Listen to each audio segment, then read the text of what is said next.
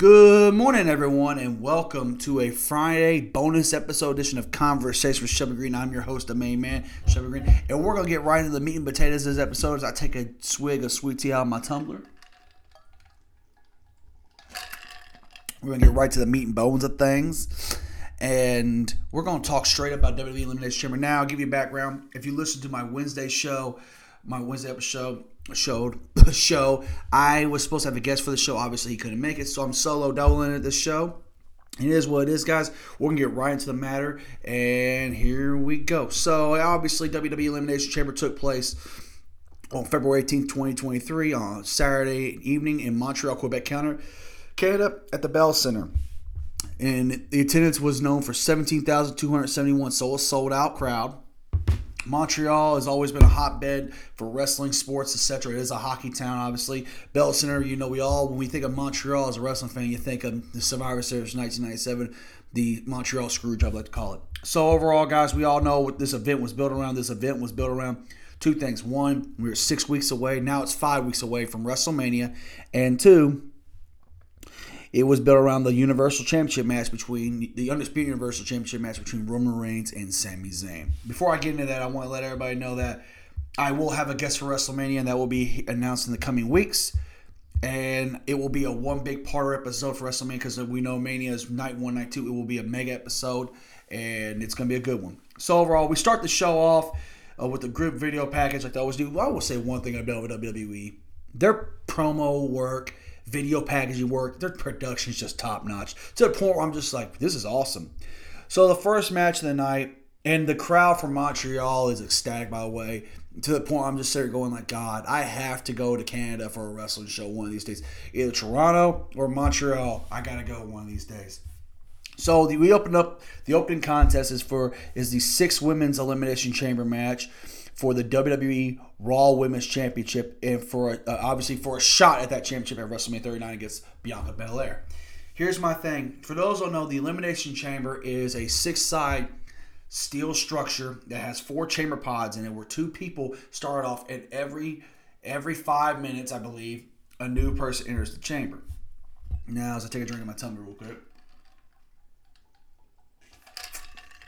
Obviously, the competitors are first person comes out is Asuka. She comes out to a mega pop. They're doing her darker character from Japan, Kana, and I'm, it's starting to catch on with people. People know about Asuka. She's been a fan favorite for you know her charisma, her striking ability. Asuka's good.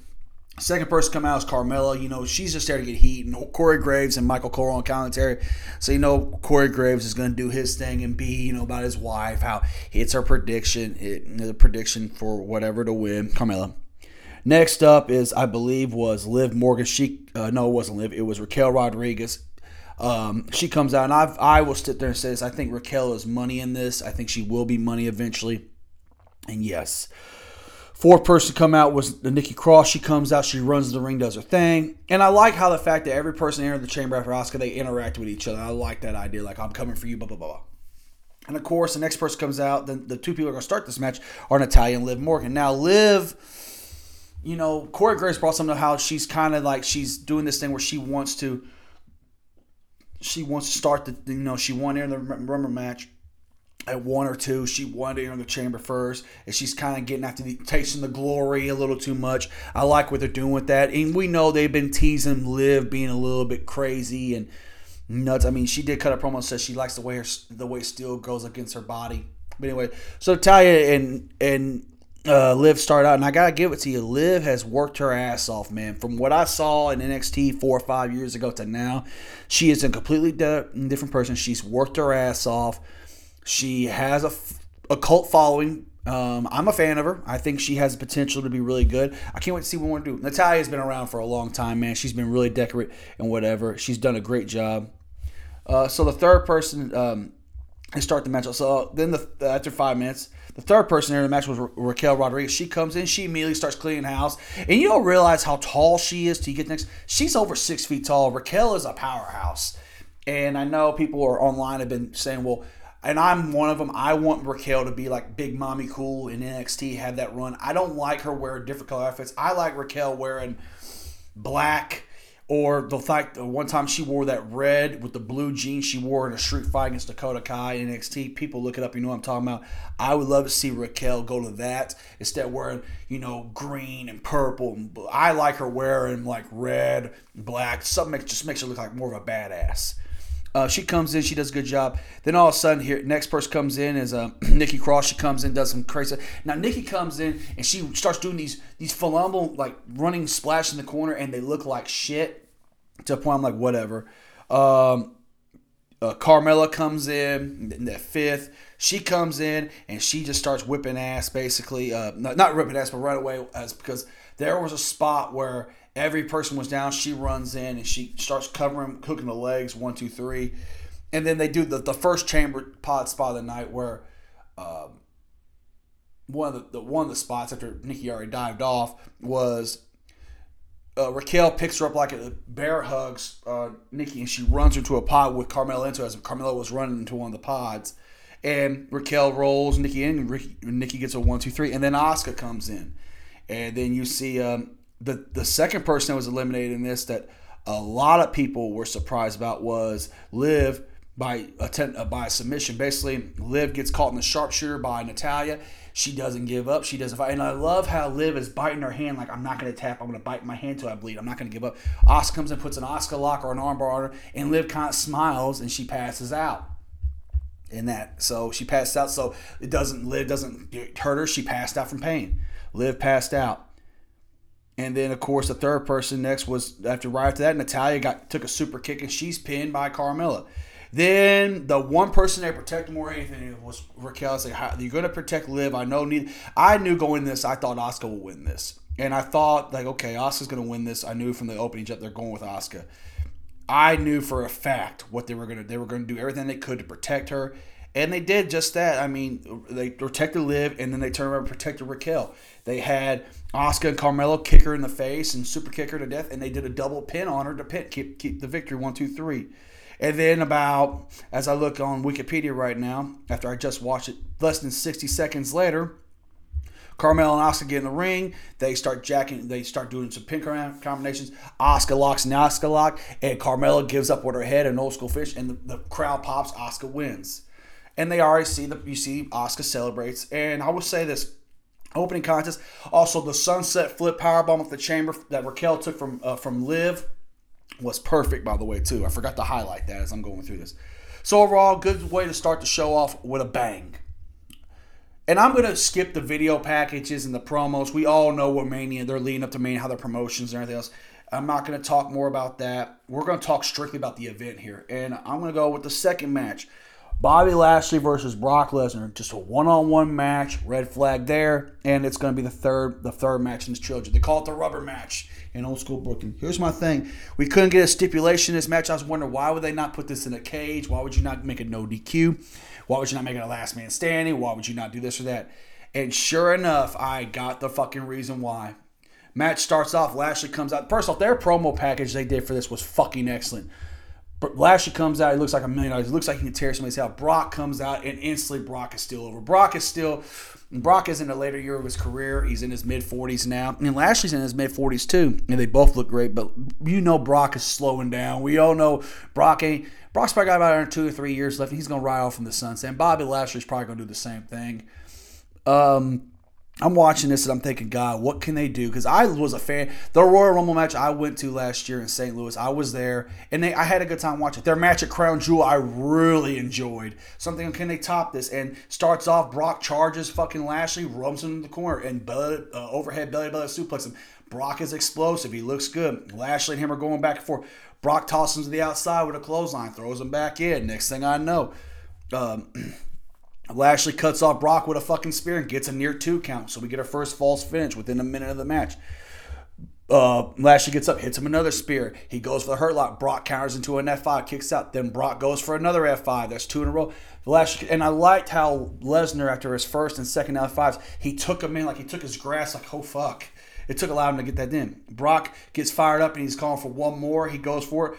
And Lashley counters it, shoves Brock off. Lashley bounces off the ropes. Brock goes for a clothesline, turns around, gets a spear, and Brock, and then Lashley puts the hurt lock. And I'm thinking clearly, I said, there's no way in hell and I'm going to talk about the person at the end of this that sells. There's no way in hell that they're going to sit there and they're going to end this match like this with a hurt lock this quick. Brock's going to pass out. I said, there's no way.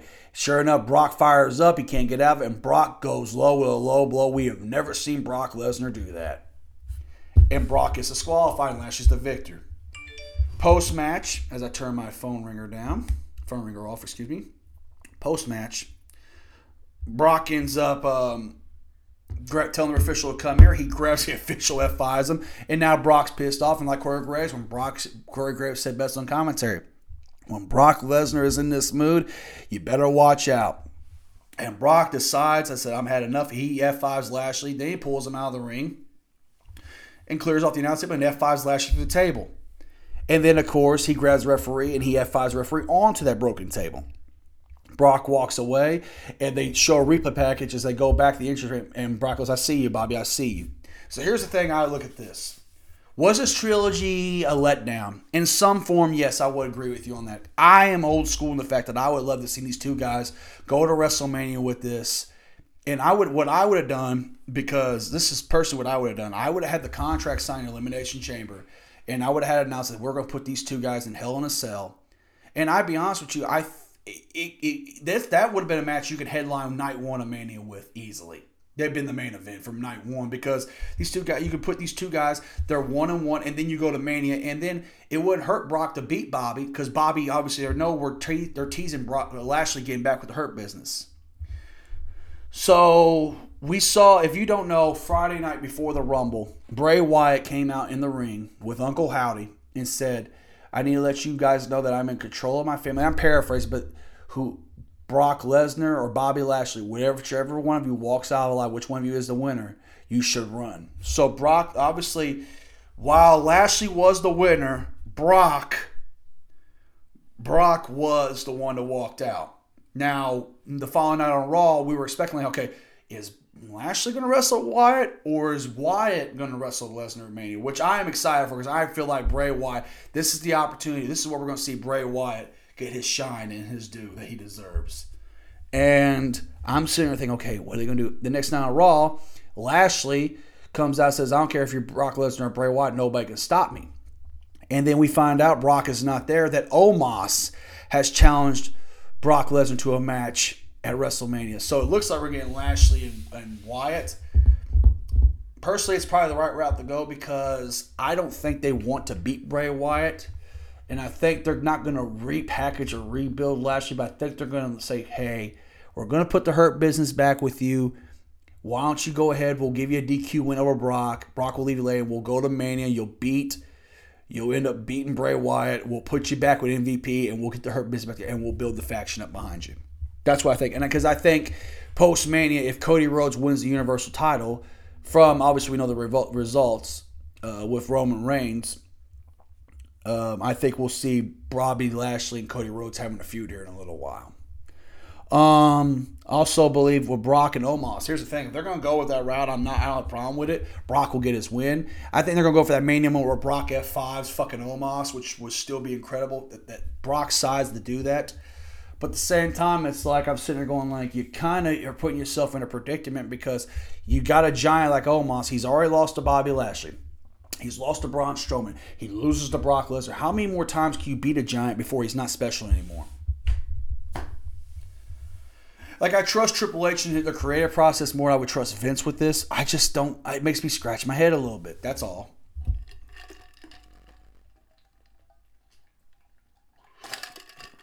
Tumbler didn't come out of that tea that good. The tea didn't come out of that tumbler that good. But I was getting like you know Andre didn't lose very often. You know, Taker didn't lose very often. Guys that were giants that were special and made money in this business, Kevin, they didn't do a lot of jobs. They did their jobs when they were necessary. Um, Andre did a job for Hogan at WrestleMania 3, and Taker's lost some matches. I mean, we're I'm going to talk, I mean, WrestleMania 30, for sakes, he, he lost to Brock.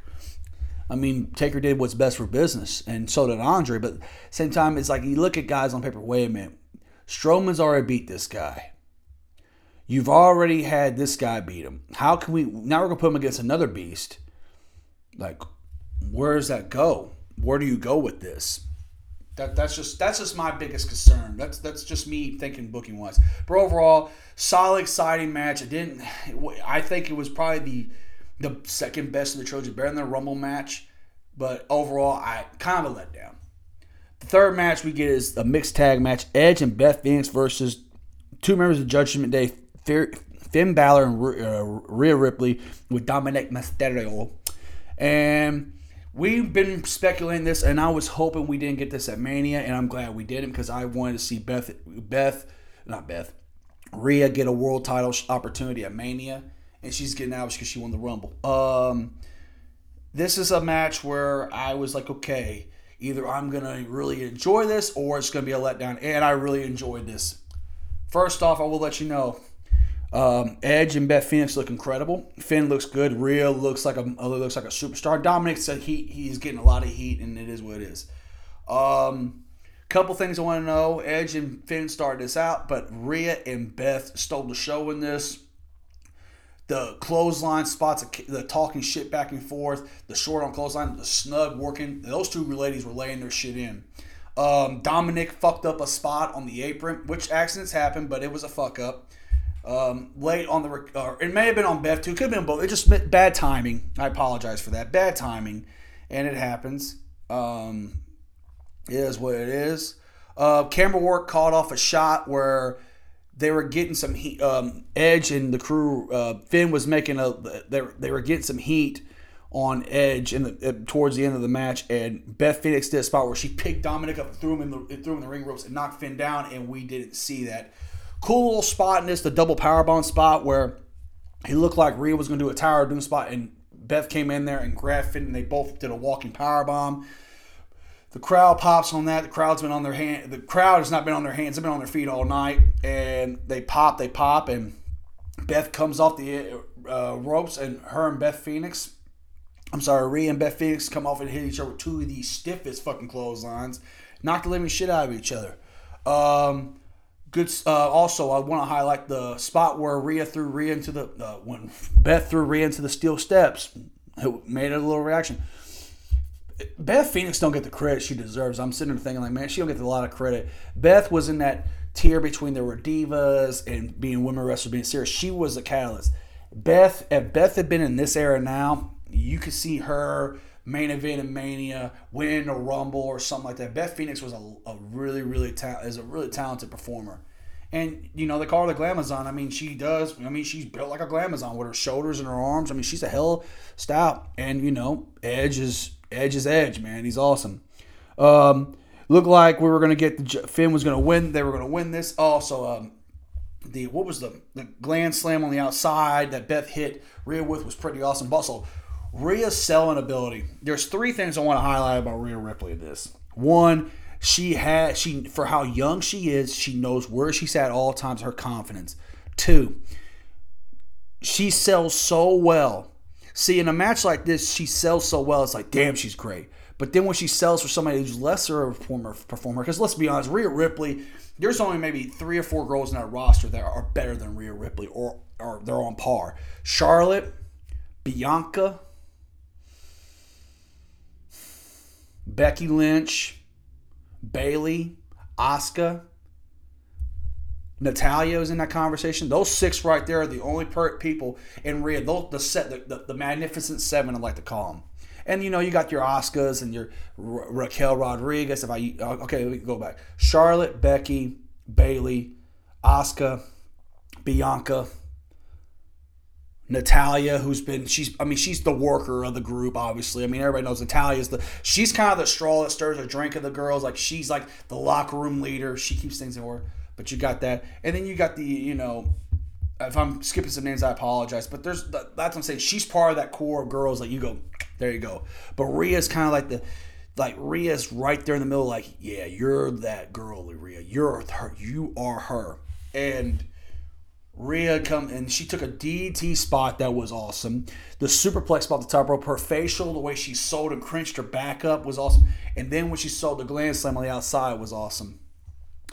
Um, basically, Edge and Finn go back and forth. Edge hits a big spear, and then uh, Beth comes in behind. And they hit the Shatter Machine. Little shout to FTR hat tip, and one, two, three, they get the win.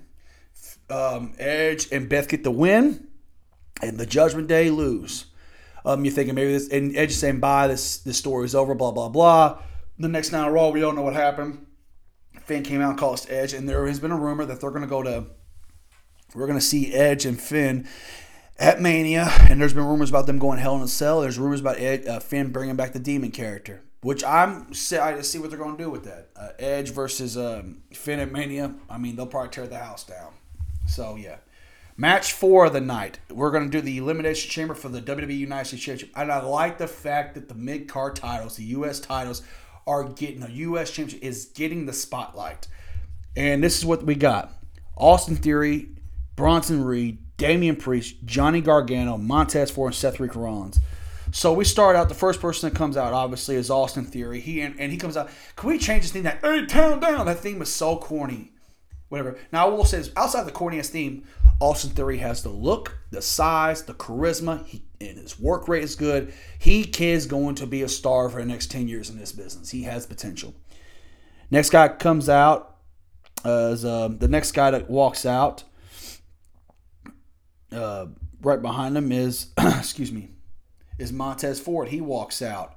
And I've said this before I'm sitting here watching this, and I didn't know anything. I knew the, the results of the match, but I didn't know the intangibles of it when I was watching it today. As I record this on a Wednesday, and my uh, scheduled episode, the scheduled bonus episode will drop Friday.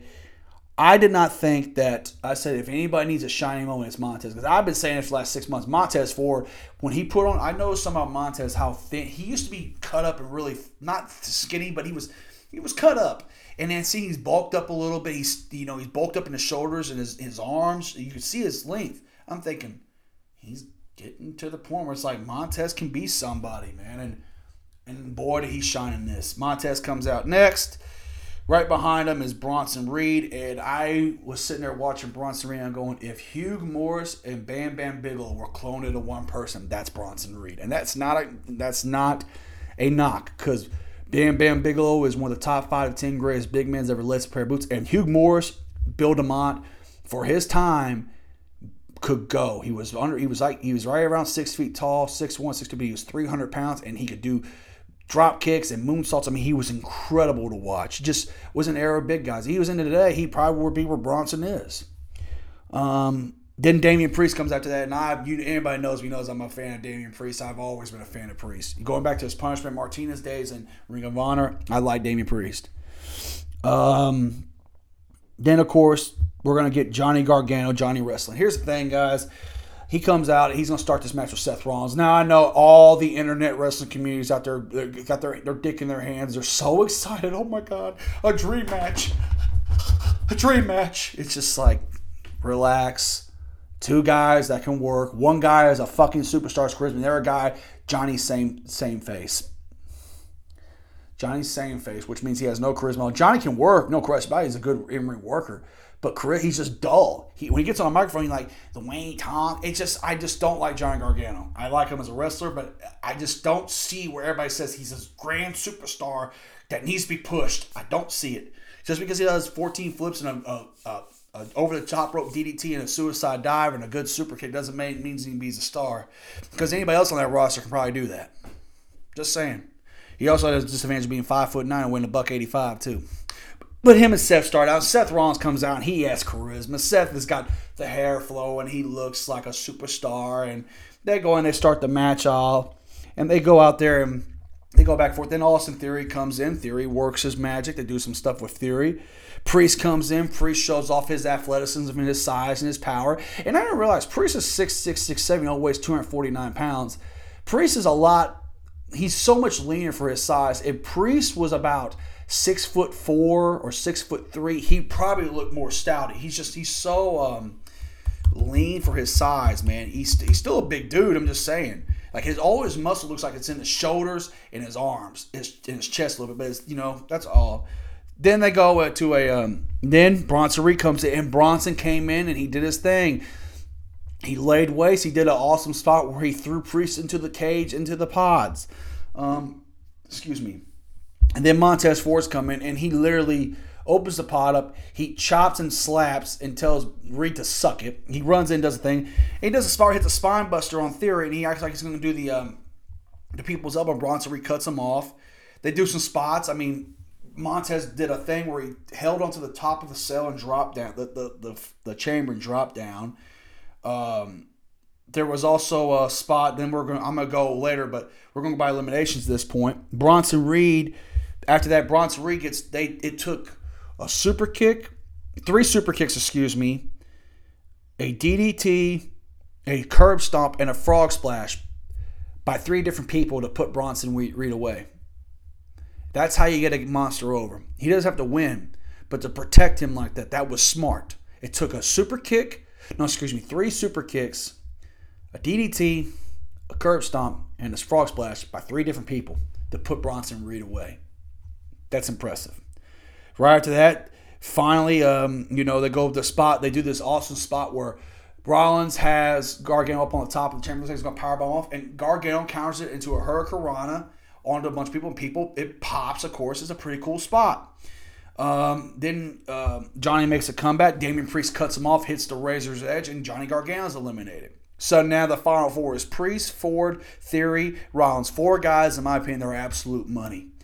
And I'm not saying that Bronson Reed's I, mean, I think he has potential. He just got to keep building up. Johnny Gargano's going to be a guy to get the guy over. It's just what it is. So Priest comes in and he starts making a little bit of a comeback. They do an awesome, a blockbuster spot with Rollins and Ford. Ford eliminates Priest. So, okay, we're at the final three. And Montez Ford makes a comeback. He's diving everywhere, showing his athleticism off. He makes one mistake with Austin Theory, and it costs him with a curb stomp. And Theory takes advantage, and he pins Montez Ford. So Ford had the best showing in this. I mean, we can go on about his athleticism, his comeback, what he did. Ford has a lot of ability. When they break the Street Profits up, I believe he's going to be a mega. He's going. He has potential to be a mega star. I really think he does. Angelo, by the way, everybody thinks Angelo's going to be a guy who's going to be doing jobs. I don't think so. I think Angelo's got potential to be a, a good singles competitor. I think he really does. Um, as I take a drink of my tea. So we get to the final two, and they're doing the injury. And I actually was watching this, and I already knew what had happened, but I knew. I said, "How did?" I said, "Okay, they did the they did an injury angle with Montez where they get him out." Montez Ford did this so well that I actually would have believed. Oh my God, like he's really hurt. I, it had me thinking, like, well, fuck, I'm watching live, like I see why. And then um, Rollins has Theory, hits him with a pedigree. He's going for the curb stomp, and out of nowhere, Logan Paul comes out with a buckshot lariat. Sorry, Hangman Page. He probably he does it a little bit better than you, I think. And he lays Rollins out, and then he goes to run. He goes like, "All right, ref, I'm gonna leave," and he curb stomps Rollins, shuts the chamber door, and Theory hits his finish. One, two, Theory. So obviously, we're getting Rollins and um, uh, uh, Logan Paul at Mania, which is going to be a good match. I think they'll have a good match. Here's my biggest bitch and gripe about this match. Go back and watch the finish. You see Rollins, he looked out of the corner of his eye and he saw Logan Paul before he made that move. It's like, can we not make it look obvious? Can we not make it look outside of that? That chamber match was a good match, a great match, a lot of high spots, but you could see Rollins look at the corner of his eye, like, oh, is he okay? Turn his, he turned his head at an angle to look instead of just knowing. That's when you like, God, man, like I'm sitting there thinking, man, and man, if they if they hadn't shot that and nobody saw Logan Paul coming and the camera, it would have been awesome. It would have been awesome. It's just whatever. But so the rumor has it that we're going to get, you know, obviously it looks like we're going Seth Rollins versus Logan Paul WrestleMania. And we've been hearing that John Cena's return on March 6th to Monday Night Raw. And there is a good possibility that we will see Austin Theory versus John Cena for the U.S. title at Mania. I'm down for that. Hopefully, um, I like to see it, and I can't wait to see what they do with it. Now, finally, the main event, the match that everybody wanted to see Roman Reigns versus Sami Zayn, the Undisputed Universal Championship. Roman comes out, it's an echo of boos, and he's sitting there, he's soaking this in. Sami comes out to a loud ovation, and I want to make this clear. I think this this easily was the match of the night, and I'm gonna make it real clear to you guys. This is it's gonna be very hard this year to top a match this good because this was fucking great. And I will also state this, and some people may not agree with me on this, but and I think, but I also believe that there's a lot of old school wrestling fans that are to nod and appreciate me this. See what happens when you get a crowd fully invested with me and you invested. You don't have have to start your match off bing bang boom. We got to get the people going. Roman Reigns and Sami Zayn did not touch each other for almost 10 minutes in that match, and that crowd was hostile as hell. They were on their feet. They were cheering, doing the Ole chants to Sami Zayn, and they were chanting "Fuck you, Roman" to Roman as well. The way they start this match off, I thought was great. Roman, they lock up. Roman takes over and powers out and lays out Zayn. Zayn does a couple things. He takes over the next point, but Roman takes away. See, they didn't go in there and they like they wrestled. They chain wrestled because nobody in their right mind, especially me, were going to believe that Sami was going to just go toe to toe with Roman Reigns. No, he had to wrestle. He had to outmove him. He had to strike first and early, and that's what he did. And they did a spot where uh, Sami does his famous over the top swanton dive, and he made a little bit of move. And, and Corey Graves on commentary talking about Reigns was holding his ear, his equilibrium off, and Roman, Sami comes on top rope, and Roman catches him with an uppercut. He's holding his ear, and then Roman starts getting his heat and taking over. And this is where Roman Reigns sets himself above everybody else. He knows where to go. He knows how to work a crowd. He takes advantages of the smallest things and makes them even bigger. And none of that also, the fact that he, Sami's wife and family around the outside, Roman was talking trash to his his wife tell him, I goes, I wanted you part of my family. I wanted to unite us. Why couldn't you unite us? And then when he throws Sami to the outside, go back and watch it. Sami's kids are right there and they're crying. I believe those were his kids. They were crying. Roman had his looking at his goes, This is your family, this is what you want. I try to be you. And his wife is saying, Sami, you gotta get up, you gotta fight, you gotta fight. So I'm sitting there going like, I'm sitting on the couch going, Yes, this is what I want. Why can't we get more of this? Why can't we do this? Jerry Jarrett, God rest his soul, has a quote. He used to have a quote in his office Personal issues draw money. This is what wrestling is right here. God, this is awesome. I'm sitting there watching him. And Roman goes the opposite side. And Sami had the whole, it looked like from the one, the, uh, the right, when you're walking towards the ring, the right side to about 10 seats over was his, where from the right side, about 15, 10 to 15 seats were his family. And I thought to myself, I said, man, they're telling a hell of a story watching this. Sami comes back. Roman fires up a little bit. Fucking Sami basically come at Roman cuts him off with a standing rock bomb. You're an Uranage gets a two count on that. Sami hits a sunset flip power bomb and um, and they got a two count on that. And then we thought we had it. Roman made a mistake. Sami catches him with a exploder suplex in the corner, runs the opposite side runs the side, thinks he's gonna hit him. Sam, Reigns hits a hell of a Superman punch, gets a two count on that. And I can't remember. I just watched it, but I can't remember. Sami sets him up somehow, some way. He gets him in the corner. He hits the Helluva kick, and the crowd pops. I'm thinking, oh my! And I'm I already know the results, but at the same time, I'm thinking, damn. I was like, let's see. I said, I'm going to see this false finish. He goes there and pins him one, two, and Roman kicks out. It was so close.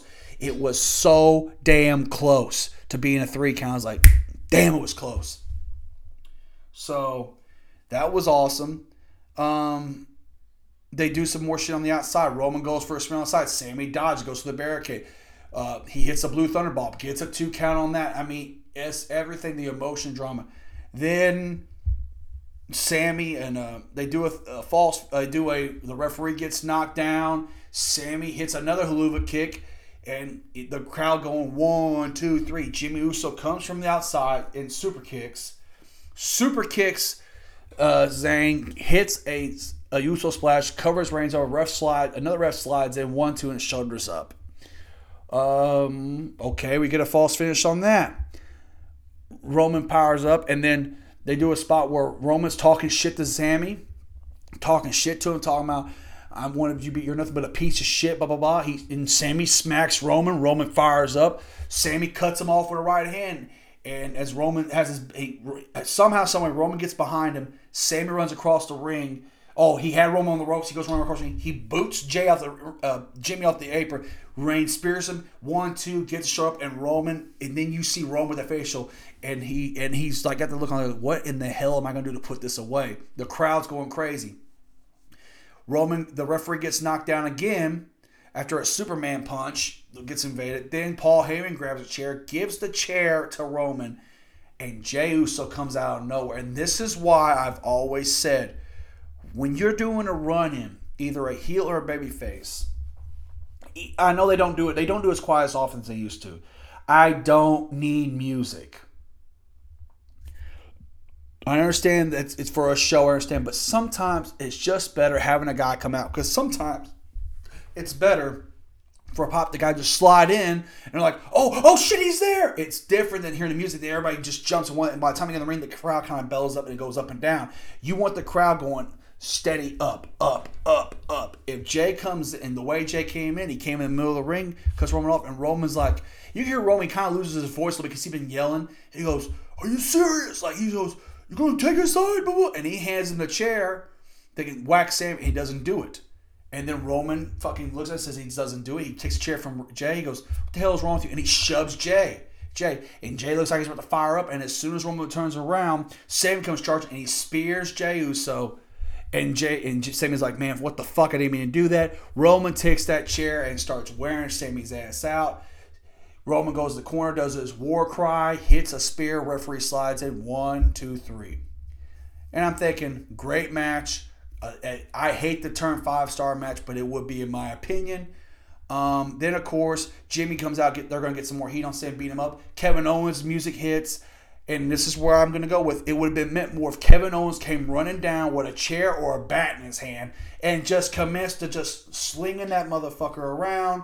Blah blah blah. And Roman and Usos uh, are and Roman and uh, Roman and Jimmy and Paul are leaving, and that's in the show. But instead Kevin comes in, he gets a little bit of comeback. He power bombs Jimmy Uso through the table. He stuns Paul Heyman, and then he gets Roman's in the corner, and he gives uh, uh, Sami Roman. Roman hit he hits Roman with a little kick, and then the show with Roman and them retreating, and Sami's in the ring with a song with the fans uh, cheering him and everything else. That's in the show. I don't like that ending. I would have rather have Roman and Jimmy stand there getting some heat Kevin Owens comes out there with a bat, a chain, a chair, something in his hand. He runs off the fucking bloodline. Maybe he gets a shot in or two. And at the end of the show, Roman and Jimmy are at the end. I would have had Roman and Jimmy and Paul at the end holding the belts up. Jimmy, I'm sorry, with Jimmy. Sami's in there with KO, but have KO towards the ring ropes. Have Sami sit in the ring like he's coming to, he's realized, man, I didn't get it done, and have Jey on the outside of the ring looking in, and you hear Jimmy's music, uh, Sami's music, and that's how you end the show. That's what I would have done, and I guarantee you, you would have had a better suspense of people going, "Oh shit, what's going to happen Friday or Monday night now?" Now I know what they're going for. They're going to get, we're getting Cody and Roman and. That's the main event. It should be. Um, also, I've seen Bryan Alvarez, this smuck Bryan Alvarez, aka Roman, um, Roman, uh, Dave Meltzer's uh, right hand man, as they hold hands and they walk down the aisle together. I'm just kidding. I'm just kidding. But, but those two guys, um, he made a tweet. He goes, "I haven't found one person that told me why it should uh, be." Uh, why they should, uh, you know, why Roman should have not just had lost to Sami. Why I haven't one person. Oh yeah, it's great. Let's just hot shot the fucking angle we've been planning for a while to have Cody versus Roman, man. And we don't even know Cody's going to beat me, beat Roman for the world titles. We don't even know that's going to happen. Some people are up in the air about it. It's not even a foregone conclusion. Instead, you got this. You know, let's just have him lose to Sami Zayn and he'll go to Mania and let's have him beat Cody. No, because it it, it doesn't make sense. It was okay for Sami to win lose that match, it ain't gonna hurt Sami to lose that match. It would have made more sense. Oh, only way Sami could have won that match if Cody or Kevin interfered and cost Roman the belts. That's the only way it made, and it still wouldn't have made sense.